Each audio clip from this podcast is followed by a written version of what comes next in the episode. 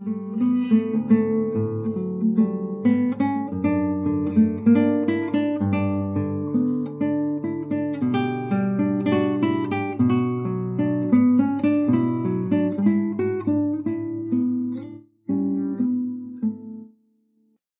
to the Son of a Preacher podcast.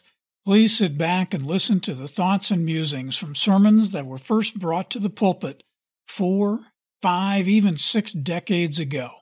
I am GW, and I am the son of a preacher.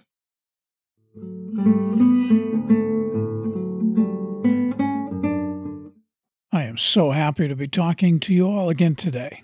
Dad first brought this message to the pulpit on May 26, 1974. And I have to think that this was just another Sunday in Iowa. Personally, I was in Bamberg, Germany, and I was trying to figure out how to work in a new office and a new job. The topic was youth should be honored.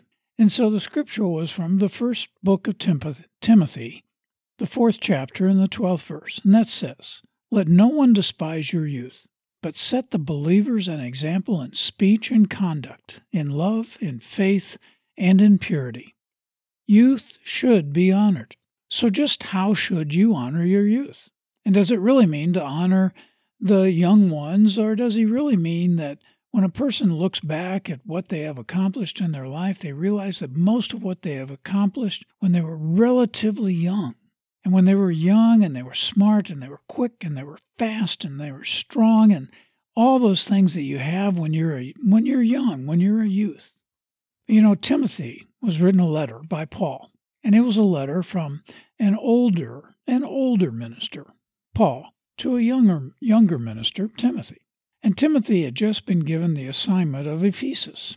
And Paul felt that that youthful minister would be able to do what was required of him, but he needed some advice from an older pastor who had been over that road once or twice, meaning himself. He wanted to pass on what elderly wisdom that he could. And you know, yeah, like it or not, the, the youth does great things, but they're often not completely sure that they're going to be able to do everything that they want to do until they get some advice from an older person who's been over that road once or twice. I mean, personally, I'm a 70 plus year old guy, and I have to hand it to you. I mean, I I really mean that when you look at the athletic prowess that a person's have today and you look at the companies that have been developed over the last 20 or 30 40 years and how many of those have been developed by young people i mean much younger than 70 plus guy like myself i mean it's really impressive and it's really good to be young by the same token, even as this 70 plus year old guy, I'm not completely willing to admit that youth always wins out over age and experience. Because sometimes, well, we've learned a few tricks, and those tricks can keep us in the game a little bit longer than some of those youngsters might realize. Now, I'm pretty sure that Alexander the Great, now he ascended the throne at age 20, and he conquered the known world at age 33. Well, he wouldn't agree that the old guy might be able to help him out. But, you know, I'm betting that he has generals around him who were probably 20, 30 years older than he was at the time. And they were advising him as he did that. Now, he has the charismatic leadership to be able to go out and win all those battles and to basically conquer the known world. Pretty impressive for a guy that young. And now, Julius Caesar, well, he was pretty young age when he'd captured 800 cities, conquered 300 countries, defeated, you know, over 3 million men. And through it, he became one of the great statesmen of the world. And in our own country, George Washington, well, he was appointed adjutant general at 19. And at 21, he was an ambassador that went to work with the French. And he ended up winning his first battle as a colonel at the age of 22. And General Lafayette, well, he was made general of the whole French army at the age of 20. And think about Galileo. He was only 18 when he recognized the principle of the pendulum in the swing lamp in the cathedral in Pisa. And Martin Luther, well, Martin Luther was only 29 when he nailed his famous thesis to the door of the cathedral and defied the Pope. And you know, Shakespeare, well, Shakespeare he was kind of an old guy. I mean, he, he wrote most of his masterpieces by the time he was 36 years old. You know, youth has always been the one that seems to have the strength and the quickness of mind to change history.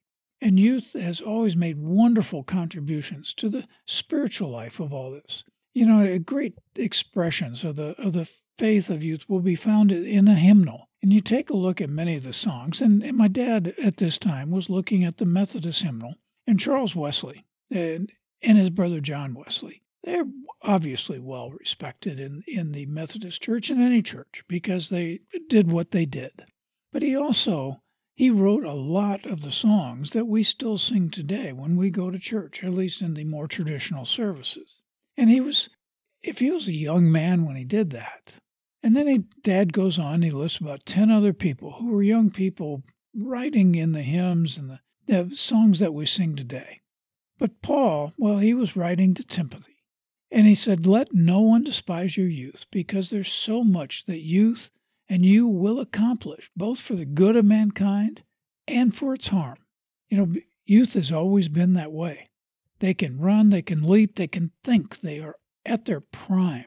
But sometimes they don't have all the knowledge. They don't have all the life's experience they need to make all the right decisions.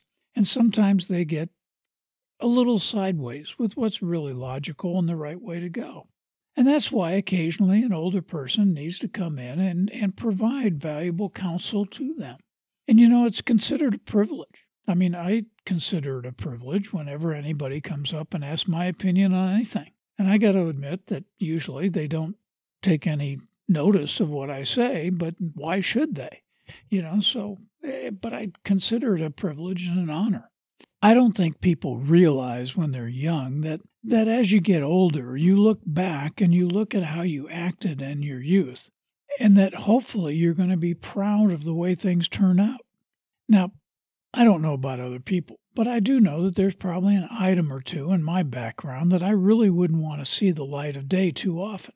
But it's a privilege to have been young, and, and it's a privilege to be able to help a young person advance in the way as they go through their life, and hopefully to gain faith in the Lord as they're doing that. You know, there are times when, you know, great compassion is shown. Gandhi, for instance, was nearly slain by a fanatical Muslim in 1908. And he, he turned to that person. He said, You know, this man didn't know what he was doing, and I will love him and I will win his love. And a year later, Gandhi received a letter offering his the, this person's apology and his admiration to Gandhi. And you know, the faith in God is revealed through Jesus Christ. John Wesley was envious of the faith of the Moravians, and he wrote that he wanted to learn of that faith. And he was told, live by faith till you have faith. Well, that's the kind of person that a person gets sometimes. I mean, what does that mean? Truly, live by faith till you have faith. So Wesley went out and he did his best to live by faith. And he did eventually see that he had faith. And he did much to convince the people to have faith in God. So that having faith in Christ means to cast yourself upon Jesus for for forgiveness, for redemption, for peace, and, and for everlasting life. At Teddy Roosevelt, interestingly, once said that to educate a man in mind and not in morals is to educate a menace to society. It is so important for us to teach the youth, as the youth you learn from their elders, that we teach them the right way, and we teach them the way of the Lord and so that we don't raise a menace to society. We raise a person of godly faith. So let your youth be a blessing. And if you're a young person listening to this, remember it is a blessing to be young. And if you're an older person like myself, remember that what you did in your youth was a blessing. And it's only right that you help the youth of today to understand how to be better and to understand how to be a person of faith so don't let that opportunity pass you by.